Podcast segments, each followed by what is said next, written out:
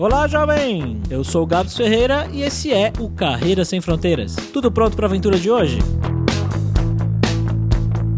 Vamos nesse episódio conversar com um cara que vive em Amsterdã, o Daniel. Ele cursava biologia, mas começou a trabalhar com TI. E curiosamente, lá no meio de biologia, ele conheceu a esposa, que fazia biologia, mas também trabalhava com TI. Depois de um tempo juntos, a esposa dele conseguiu um emprego em Amsterdã com tecnologia. Foi lá então o Daniel e falou: "Ah, vamos lá, né? Vamos todos então para Amsterdã". E o Daniel começou um blog sobre a vida e o trabalho dele e da esposa em Amsterdã. E esse blog acabou virando a fonte de renda dele e o principal trabalho. Daniel tem algumas coisas legais para contar pra gente sobre a vida em Amsterdã e como é trabalhar de casa e ser blogueiro. Bora lá então para essa conversa.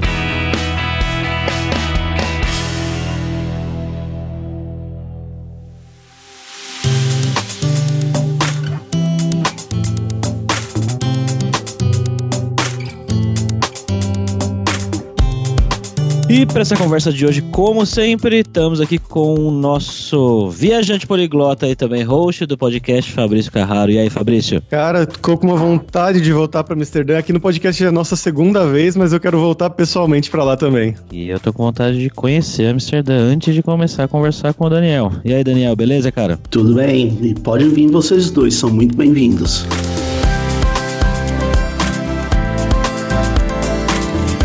Galera, como sempre, só rapidinho aqui o nosso jabazinho inicial, que o Carreira Sem Fronteiras é oferecido pela Lura Língua, cursos online de idiomas, que eu, Fabrício Carrara, ajudei a desenvolver com os métodos que eu utilizei e utilizo para aprender idiomas como russo, alemão, polonês, grego, francês e assim por diante. Então vai lá em aluralingua.com.br e começa a estudar com a gente hoje mesmo.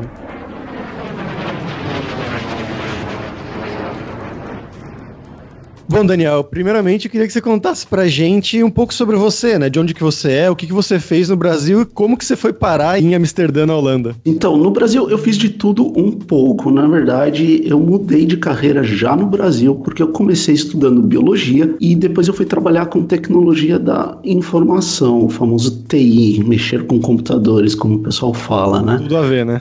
Tudo a ver, exatamente. Aliás, é engraçado que foi na biologia que eu conheci a minha esposa esposa, mas ela também trabalhava com tecnologia. Nossa, como assim? é, aparentemente a biologia estava formando mais tecnólogo do que a faculdade de ciência da computação.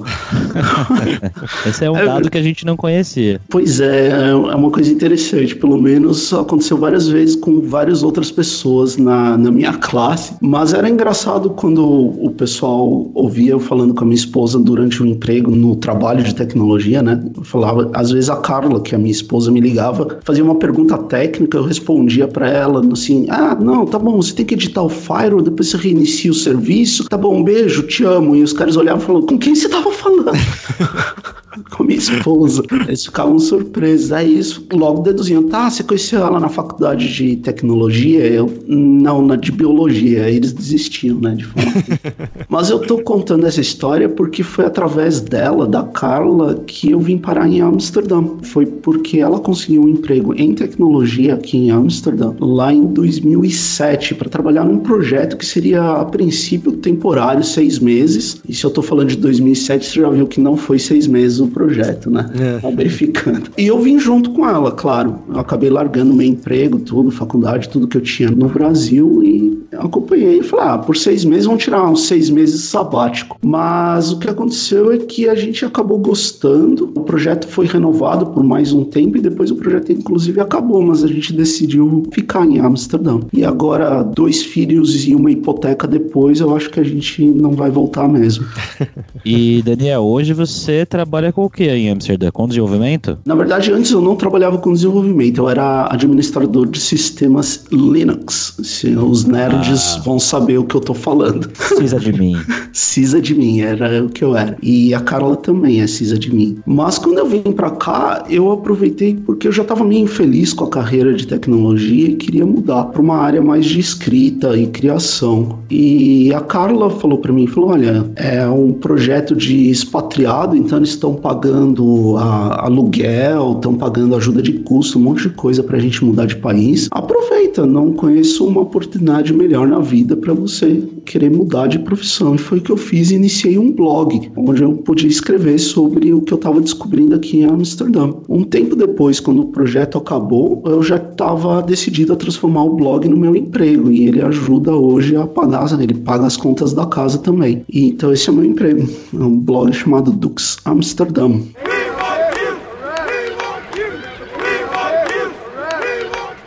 E eu queria perguntar, eu conheci o Daniel, na verdade, para quem não sabe, através do Dux Amsterdã, lá atrás, nos idos de 2010, se não me engano, quando eu estava aprendendo holandês e visitei Amsterdã e tudo mais. E eu queria saber um pouquinho como é que foi isso para você de criar um blog do nada para brasileiros em 2000 e quando foi? 2008, 2009 por aí? 2008, cara. Mas você é roots, hein? Você é fã das antigas, cara. Sim. Você pode usar usar a camiseta, eu curti o Dux antes de ser modinha.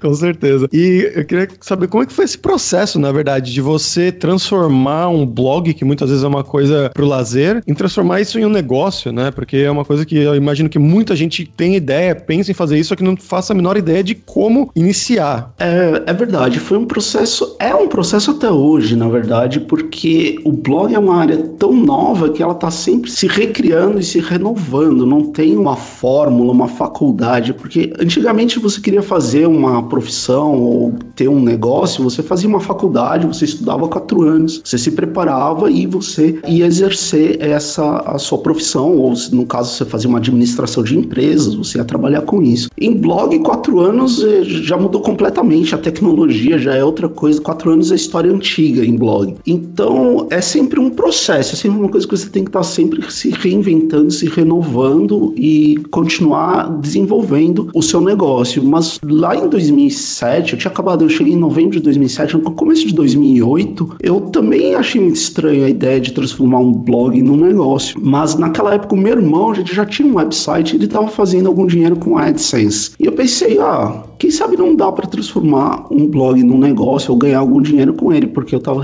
começando a receber tráfego de pessoas procurando informações sobre Amsterdã, que era o que eu estava escrevendo, porque eu curtia, curto até hoje, eu estava falando sobre a minha vida aqui. E eu entrei no, no Google e digitei em inglês, essa, acho que essa foi uma grande diferença, que é possível é, transformar um blog num negócio, e aí foi como abrir uma caixa de Pandora, assim, o mundo abriu e explodiu, cheio de possibilidades. E aí foi quando eu comecei a falar: nossa, tem gente fazendo isso. O ProBlogger, o Darren Rose, por exemplo, falava muito sobre isso já em 2007. E eu comecei a achar aquilo muito louco. Falei: nossa, é, na verdade é possível. Eu, não, eu mesmo não tinha certeza se era, mas eu ganhei confiança. Só que aí eu passei por todo um período de eu falar para as pessoas: eu vou transformar meu blog num negócio e ninguém punha a menor fé, cara. Todo mundo falava: ah, você, você vai ficar de graça na internet, né? Aham, tá.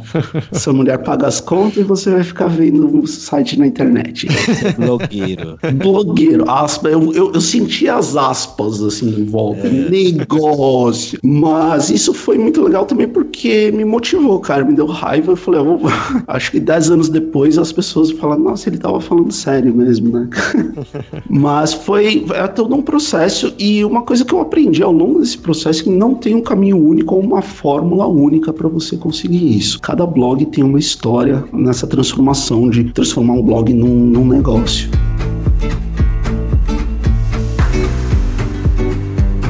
A sua esposa, quando foi trabalhar aí, foi para trabalhar em inglês, né? Eu imagino. Ela Sim. não falava holandês, eu falava holandês. Não, não, foi em inglês. Você também foi só com inglês? Eu fui com inglês e com cinco frases que eu aprendi no avião. Mas dá para se virar bem com inglês em Amsterdã, né? Cara, dá dá para se virar bem em inglês, mas assim, quanto mais tempo você fica, mais você vai construindo uma vida aqui, mais você vai descobrindo que até dá para você viver em inglês aqui, mas a sua vida vai ficar mais pobre e pior, porque a vida deles é em holandês. Eles super toleram você como turista falando inglês, eles super toleram você como um expatriado de curta duração falando inglês, mas na hora que você vai ficar, você começa a perceber que não tem muito jeito. No meu caso, por exemplo, quando a minha filha, que hoje tem 8 anos, vai fazer uma festinha de aniversário, onde todos os pais holandeses largam as amiguinhas na minha casa e vão embora e eu me vejo com a casa cheia de holandesinhas e eu tenho que interagir com elas, por exemplo, inglês já não vai funcionar. Você, aquelas holandesinhas todas olhando para você, dizendo que elas estão com fome, ou se é para abrir os presentes agora, ou se elas podem ir ao banheiro, ou pode brincar lá fora, e você, yeah. E você começa com as crianças, e dali vai para cima, né, cara? Porque eu fiquei doente aqui, eu precisei fazer uma cirurgia, e nenhuma das enfermeiras falava inglês. Caramba, sério mesmo? É, eram, elas eram enfermeiras, elas falavam inglês muito básico, e cara, quando você tá em dor, se recuperando numa cirurgia, é bem legal você saber explicar o que, que você tem e o que, que você quer.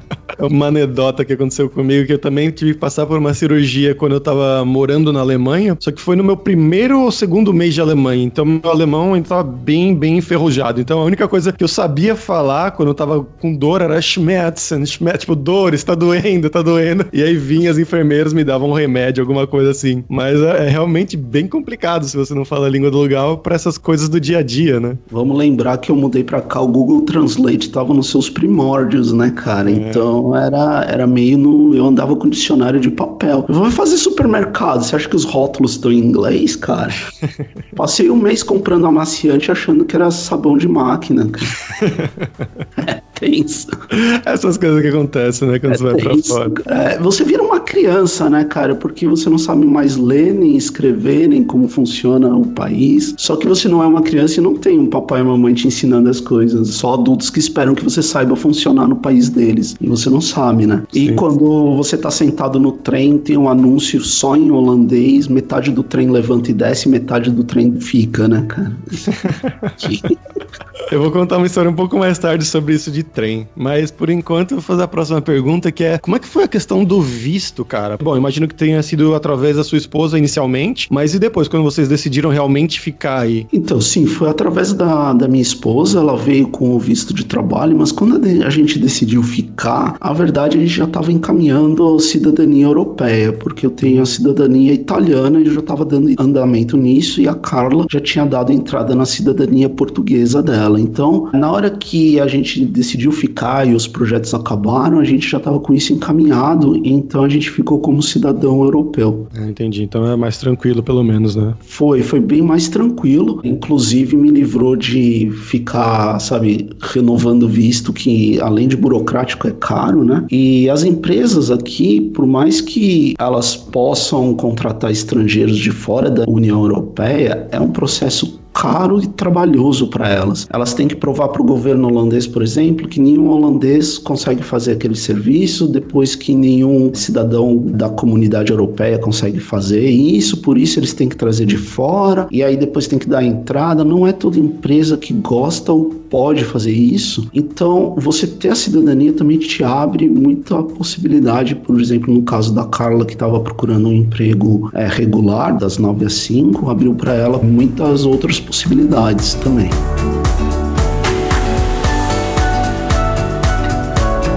E Daniel, como é que foi o começo aí no País Novo? Esse negócio de arrumar casa, ter que ir na imobiliária, alugar, e, né? Você tá falando aí que. Em holandês. em holandês, né? Como é que foi isso aí? No começo, na verdade, foi tranquilo, porque em holandês. Digo, não foi tranquilo. Nada foi tranquilo. Deixa eu refrasear isso. Pelo menos a parte da língua não foi tão tenso, porque como a gente tava chegando como expatriado de curta duração, a gente tava sendo atendido muito em em inglês. Porém, vamos lembrar que eu nunca tinha falado inglês por mais de meia hora com ninguém, assim. E quando você tá negociando onde você vai morar e tal, de novo, mesmo em inglês foi. Eu tive que dar um salto e sair quicando. Cara, foi tenso, porque a gente chegou na cidade, eu nunca tinha saído do país, né? Eu tirei passaporte para mudar de cidade, de país, assim, foi a primeira vez. Então eu cheguei aqui completamente overwhelmed, com choque cultural, jet lag, eu não sabia o que era em cima e embaixo, o que dirá norte ao sul. E eu tinha que alugar um apartamento e os caras começaram a mostrar, tipo, sete apartamentos. Eu não sabia se era numa boa área da cidade, numa área horrível, se estava perto do que, o que que era. Todos pareciam iguais para mim e, e, o choque cultural rolando forte. Por exemplo, o corretor levava a gente para ver os apartamentos e tinha gente morando. não só gente morando, tipo, gente dentro, assim. Abria a porta e tinha, sei lá, as coisas do cara em cima da mesa, assim. Dele, é, então, é um bom apartamento. O que, que você acha abrindo um armário para mostrar e tipo, tinha as cuecas do cara e eu. ah, é a gente pode estar tá fazendo isso. O cara, sim, tranquilo, eu tenho que te mostrar o apartamento. E eu, né, choque cultural. Depois isso se inverteu, cara, porque já aconteceu uma vez, isso foi bem mais pra frente, no outro prédio até. Eu desci do meu quarto, tinha uma escada, né? eu dormia no quarto em cima, eu desci do meu quarto de manhã, tinha dois caras na minha sala, com escada, mexendo no teto. Eu nunca havia visto essas pessoas antes na minha vida inteira. Aí eu olhei e falei, ah, oi, eu moro aqui, o que está acontecendo? Eles, ah, não, a gente está renovando o sistema de alarme de incêndio do prédio e o senhorio deu a chave pra gente do, dos apartamentos e a gente está instalando aqui. Nossa. Mas a gente já está terminando. E eu, ok, vocês querem um café? Eles, não, não, cara, valeu, tchau. Choque cultural. Mas, é completamente diferente mesmo. É, é, é, impressionante, assim, cara. E as casas holandesas, cara, elas, tipo, você já ouviu falar das meninas na vitrine, né? Sim, sim, sim. O aquilo, Red Light. É, no Red Light. Aquilo não é vitrine, aquilo são as janelas das casas mesmo. Tipo, as casas têm aquelas janelões. Você se sente num aquário, assim, cara. Você fala, hum, cadê o porquê? cortinas, e os caras te falam, cortinas? Aí você fala, é, eu quero cortinas, não pode? Assim, até pode, se você quiser muito instalar. E eu falei, ah, ok. Você tem que lembrar, cara, primeira vez fora do país, tipo, primeira vez fora do país alugando um apartamento, o cara, tipo, dá as chaves pra gente, ok, boa sorte, você se vê responsável por uma casa, não tem portaria, não tem hotel com pessoa tentando te ajudar, você é o responsável, dá a chave, vai embora e aí de repente eu, eu vejo assim, quatro paredes cheias de janelas e me senti num aquário. Eu apaguei todas as luzes e me escondi atrás do sofá. Assim. o que tá acontecendo, sabe? Dá um medão, cara. Mas a gente acaba se acostumando. Hoje em dia, a gente. É até engraçado lembrar essas situações e ver o, o quanto a gente progrediu.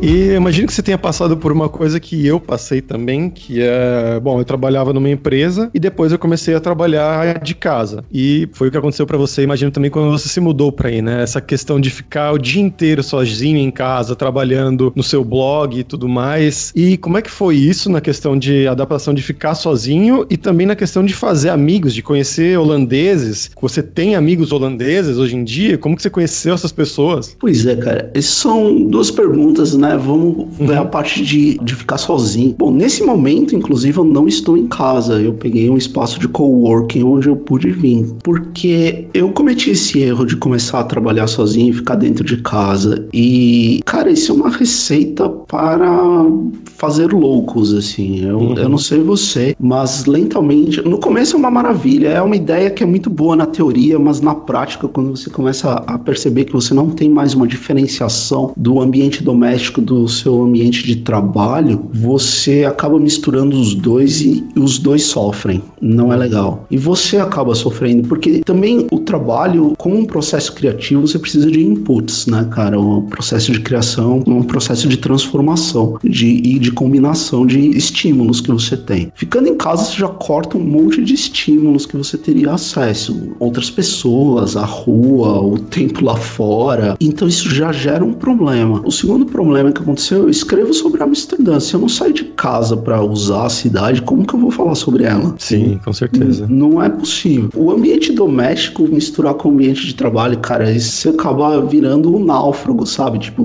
dia 27, peguei o meu primeiro peixe, assim, você começa a deixar crescer a barba. Seu único contato com o mundo exterior é a sua esposa que vira e fala: Ó, oh, você está virando um homem das cavernas. Você vira e fala: Ah, não.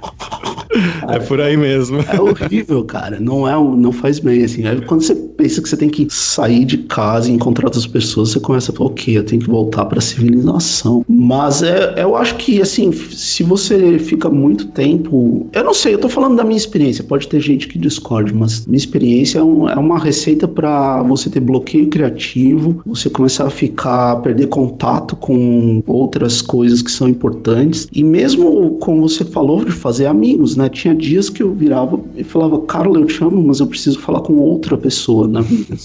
Sim. Porque você tem isso, sabe? Às vezes você quer ir num café só para poder virar e falar pra pessoa, eu quero um café. Você fala com outro ser humano. Assim. como é que pergunta para pro garçom como é que ele tá, né? Como é que tá a vida? É, exatamente. E aí, tal. Aqui é. E é o cara que puxa papo com todo mundo, né? É triste, cara, essa situação. Mas eu, eu percebi isso, e isso só foi agravado também depois que eu tive filho. O seu ambiente doméstico, ele, né? Eu não sei se vocês têm filhos, mas se vocês têm filhos, vocês sabem que se você sentar na frente do computador e dizer assim, papai vai trabalhar agora, é o mesmo que você dizer assim, é, ok, é. é o mesmo que você pedir para ele te falar assim, é um desafio, entendeu? Papai vai trabalhar agora, é tipo, você tá desafiando ele. Vamos ver quantas vezes você me interrompe seguido, porque é, imediatamente é, momento, ele vai querer a sua aqui, atenção. Nesse momento eu tô aqui na minha sala e minha filha já veio falar comigo umas três vezes. é, é exato. Aqui do meu lado, inclusive, olhando pra minha cara, né, Sofia? Exatamente.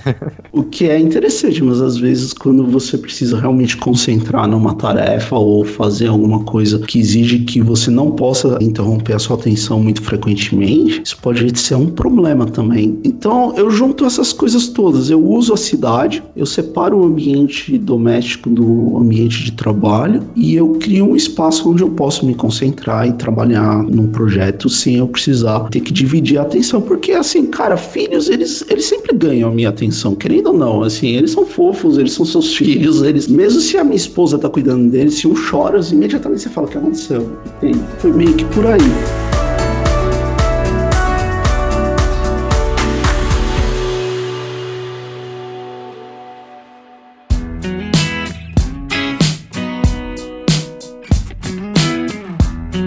Na questão dos amigos, como é que foi? Pois é, cara, isso é uma pergunta que sempre me fazem, mas eu sou um péssimo cara pra você me perguntar isso, porque eu não tenho muitos amigos no geral, assim. Eu sou meio ermitão Apesar de que eu gosto de ver pessoas e logo eu descobri essa história de sair de casa. Hoje em dia, na verdade, eu virei pai, então meus amigos são mais pais de outras crianças, coleguinhas de escola ou pessoas, enfim, que se acabam encontrando toda hora no, no parquinho ou tem os mesmos problemas e tal. Então, nesse caso, hoje em dia minha vida social é basicamente em volta dos meus filhos. Mas quando eu cheguei, o trabalho da Carla providenciou algum contato com outras pessoas. Sim, não todo mundo, claro, tem gente que é só colega, mas teve colegas que viraram amigos da gente, são amigos até hoje. E também eu, uma das primeiras coisas que eu fiz foi matricular um curso de holandês aqui. Isso também providenciou algumas outras pessoas para eu falar e acaba você acaba tendo afinidade mais com umas com outras, mas aí é normal. Então você acaba tendo colegas, mas esses são estrangeiros. Para você ter amigos holandeses ou de qualquer país, a dica que eu dou é o seguinte, cara: acha alguma coisa que você curte fazer. Com certeza você tem algum hobby, alguma coisa. Você curte correr, você curte jogar Magic the Gathering, você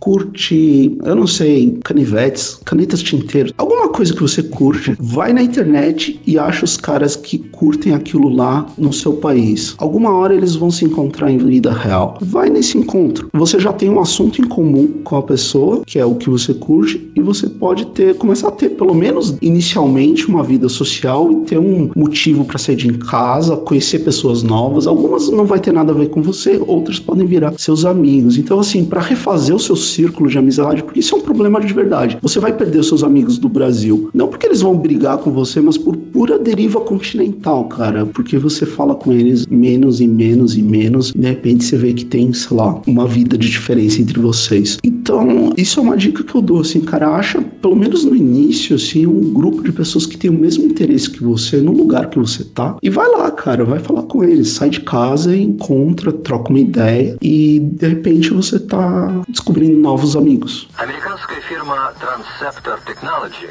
приступила к производству компьютеров персональных Agora vamos pro nosso momento viajante poliglota aí com o Fabrício Carrara. E aí, Fabrício, você já falou que tá com saudade de Amsterdã, né? Com certeza, tem que voltar logo. É um dos meus lugares favoritos, não só na Europa, como no mundo. Já falei, acho que no primeiro programa do Carreira Sem Fronteiras, que eu aprendi holandês, fiquei apaixonado pela cidade e tudo mais. Primeiro que eu vou falar essa história do trem que eu contei, que eu comentei antes, que foi uma vez que eu tava na Holanda, indo de Helmond, que é uma cidadezinha muito pequena no sul, até Rotterdam. Então eu peguei um trem, eu tava indo no trem, tranquilo lá, sem falar nada, e do nada, eu com fone de ouvido, eu vejo os holandeses com umas caras estranhas, assim, tipo, preocupados, assim, meu Deus, aconteceu alguma coisa. Tiro o fone de ouvido e tinha um anúncio falando em repeat, assim, em holandês, e meu holandês era bem básico, assim, era bem mais ou menos na época. Eu só entendi assim, ah, esse trem ah, não vai continuar, ah, parar aqui. Palavras, assim, palavras escassas que eu entendi, e eu, que, como assim o trem vai parar aqui? E aí, a história, o final da história foi que eu fiz amizade com uma senhorinha lá, falando em holandês, que ela não falava inglês, e nós ficamos, acho que uma hora perdidos no meio do sul da Holanda, esperando um, pra saber se ia ter um outro trem ou se ia ter que dormir no hotel naquela cidade aleatória. Então, mas no final chegou um outro trem uma hora depois e eu consegui ir pra Rotterdam, e, onde tinha um hotel esperando por mim, quentinho. Uau, deu certo. é, foi. Mas de dicas culturais e tudo mais, a primeira é uma, já falei algumas no primeiro episódio, mas outra é uma que eu aprendi no Dux Amsterdã, que é o blog do Daniel, que é o Winkel 43, que é o lugar com a melhor torta de maçã holandesa do planeta Terra de Amsterdã. É um lugar maravilhoso. Eu fui lá, vou, eu fui lá a primeira vez, fiquei apaixonado e voltei depois algumas vezes. Então recomendo muito se vocês forem para lá. E outra é a história da Anne Frank, que é bem famosa, né? A garota da família judia durante a Segunda Guerra, que eles se esconderam atrás de uma casa e a menina ela tinha 14 ou 13 anos, algo assim. 13. 13 anos, é. É. E ela escreveu um diário. E se você for pra Amsterdã, você pode visitar essa casa, onde eles ficavam escondidos na parte de trás, uma parte escondida da casa, que não dava pra muito ver. Mas é uma história bem, bem triste, mas bem interessante pra você estudar. Eu não conheço Amsterdã ainda, infelizmente, mas uns amigos meus foram pra aí em fevereiro, eles trouxeram uns queijos pra mim, eu achei uma delícia, cara. Ah, Muito sim. queijo aí, né? Opa, inclusive um apelido um pouco derrogatório aqui para os holandeses é cabeça de queijo. Entre, é, é uma coisa que é engraçada, porque entre eles eles até usam e vão achar engraçado. Mas se você usar, eles vão ficar bravos. você não pode. Vamos falar sobre dinheiro, cara. Você falou que você, né, trabalhou aqui no Brasil com tecnologia, apesar de ter vindo lá de outra área, mas como é que é a questão aí de você ganhar o dinheiro que você ganha hoje aí com blog? Você ganha em real, você ganha em dólar? Com- Como é que funciona e, e como que é a sua qualidade de vida comparado antes aqui no Brasil? Então, é, eu ganho em euro, na verdade, porque, é, enfim, eu vivo em euro e ganho em euro. Os preços que eu coloco, os serviços, enfim, o modelo de negócios do meu blog é em euro, eu recebi em euro na, na minha conta. É surpreendente, mas eu ganho mais hoje com o blog do que eu jamais ganhei trabalhando das 9 às 5 no emprego CLT no Brasil. Mesmo se você pegar e corrigir o meu salário da época para 10 anos para hoje, mesmo assim eu ganho mais hoje. Então, da parte financeira, eu não tenho queixas, cara, a não ser que o blog, pela sua própria característica, e o meu blog, inclusive, por ser um, um blog que trabalha muito com turismo, ele é muito sazonal. Então, o que eu tô te falando é a média do ano, porque quando chega na alta temporada, você fala, tô rico, vou comprar Ferraris! Yeah! Quando chega na baixa temporada, você fala, ah, eu queria um café, mas não sei se eu posso pagar. Então, é na média, né? É uma coisa que você tem que pegar a alta e a baixa e fazer uma média do ano e basicamente fazer uma retirada fixa o ano inteiro, baseado no que você tá ganhando, que é o que eu faço. Agora, uma coisa que é interessante é que a qualidade de vida aqui, ela é surpreendentemente boa. Dentro de um certo limite, ela é muito boa, mesmo independente do quanto dinheiro você ganha. É muito fácil você não ter um salário astronômico aqui e ter uma boa qualidade de vida. Tem muita possibilidade disso. É claro, se você tem mais recursos, você vai ter, enfim, acesso a mais coisas, mas a Holanda, ela tem uma classe média enorme. Ela é muito classe média. Você tem poucos extremos. Você não tem gente muito pobre, mas também não tem, assim, uma uma elite muito extrema. Bom, tá, tem a rainha, mas no geral, assim, você vai ver que a diferença entre o salário de um porteiro e o salário, digamos, de um gerente não é tão grande quanto seria, digamos, essa diferença num país como o Brasil, pelo menos era quando eu morava lá. E você vê que aqui as pessoas têm acesso a muito mais coisas, mesmo não tendo um, um salário fantasticuloso, ou enfim, de topo de carreira, ou uma carreira extremamente especializada, assim. E isso é uma das coisas que me faz amar a Holanda. Gosto muito disso.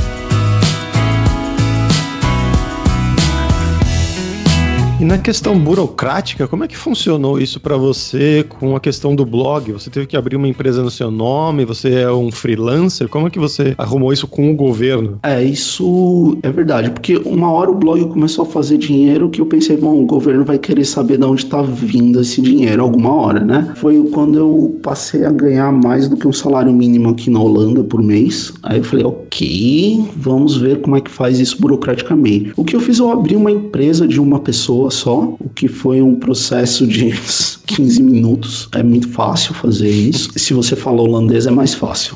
Mas, enfim, dá para fazer. Seria 5 minutos. É, seria 5. Dá para fazer mesmo em inglês, embora os formulários e tudo estão em holandês. Mas, enfim, foi simples, na verdade, e tem sistemas de contabilidade, por exemplo, online, que já fazem conexão com o serviço de que faz renda. Belasting é tipo imposto, imposto de renda. É, imposto de renda. Isso, eles já têm uma conexão direta no sistema, então você preenche suas notas, os seus ganhos, faz lá, e no final do quartil você já manda o relatório para o governo, já é bem facilitado para você fazer. E é claro, eu, eu contrato um contador também para me ajudar na, nas grandes questões e tal, né? além de assim, as notas do dia a dia eu faço, mas ele revisa, ele me ajuda e tal com a contabilidade final. Mas fora isso, cara, eu fui muito tranquilo, abri uma conta no banco, uma conta empresarial, também foi um processo de minutos.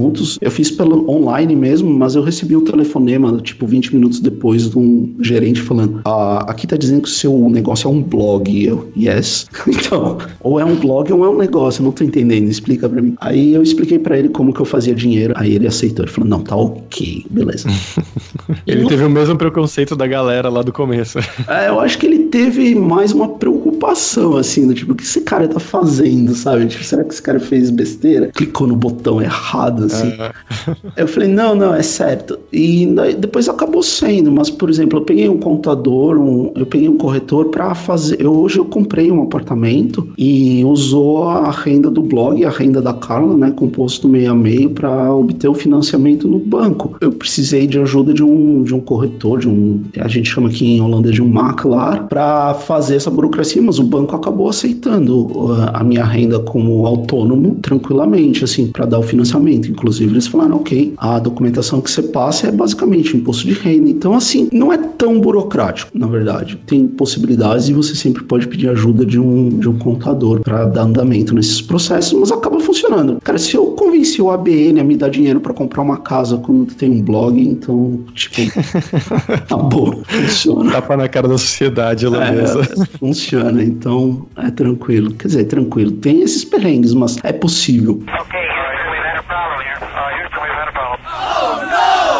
Bom, Daniel, e para terminar aqui, agora é hora do perrengue, que eu queria que você contasse pra gente algumas gafes, histórias engraçadas que aconteceram. Você já contou algumas, né? Mas alguma outra que você lembre que aconteceu com você seja por causa do idioma, ou questões culturais, ou seja lá o que for. Ah, cara, tenho certeza que eu vou falar isso. Vamos lá, né? Vou passar vergonha. Quando eu mudei para Amsterdã, por uma série de dificuldades entre a empresa da Carla e a imobiliária, eu tinha que fazer um pagamento em cash do aluguel todo mês na imobiliária e sim, isso era horrível e eu fiquei muito feliz quando isso não precisava mais acontecer. Mas por um tempo eu encarava como uma possibilidade de gastar o meu holandês e falar holandês. Então, acontece que o holandês ele tem uma série de sons que nós não temos e que para nós soa a mesma exata coisa. O Fabrício talvez conheça o U holandês.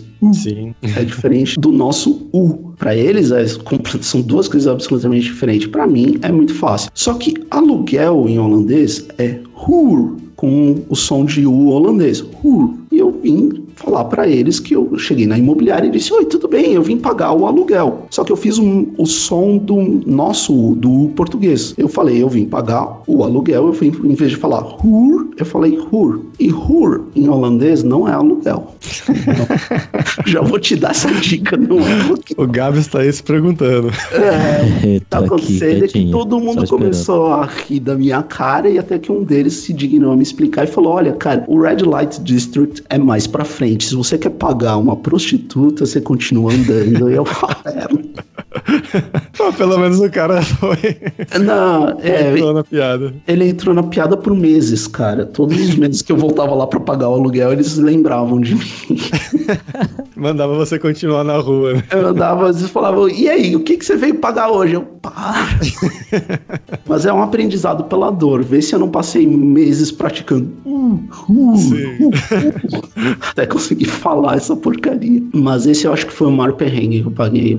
Entre outras, como por exemplo, comprar amaciante achando que era sabão de máquina. Então. Ah, você sabe que eu comprei uma vez um suco de laranja, achando que tava comprando suco de maçã, né? Porque em holandês, laranja é maçã da terra, né? Sinas apple. Na verdade, maçã da China, Sinas da, da China. China. É. E eu olhei aquilo lá e falei, oh, apple, eu sei holandês. Apple é maçã.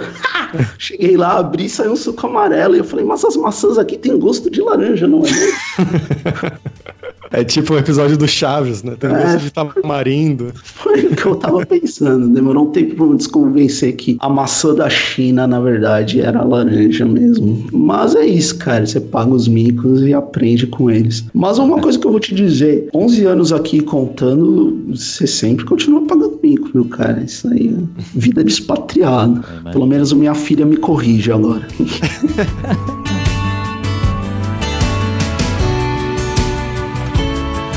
Daniel, cara, muito obrigado aí por ter separado um tempinho aí para contar um pouco dessa história. Vamos, vamos conhecer seu blog, hein? Qual o endereço de novo? Cara, eu que agradeço aí a força. O endereço é www.duxamsterdam.net. Dux é D-U-C-S. Dux Amsterdam. E, cara, muito obrigado pelo convite. É um prazer estar conversando com vocês. Estou esperando vocês aqui em Amsterdã. E manda uma mensagem quando vocês vierem.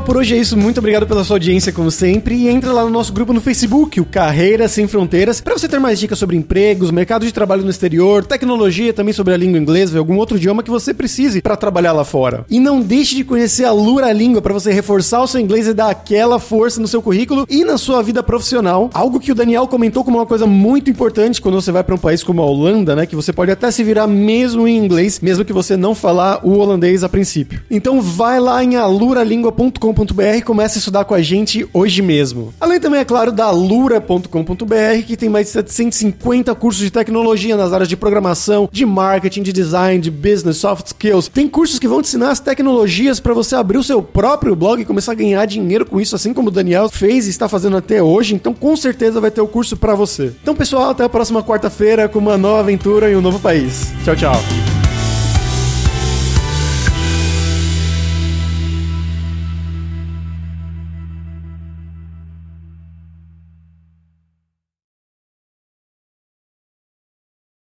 Este podcast foi editado por Radiofobia, podcast e multimídia.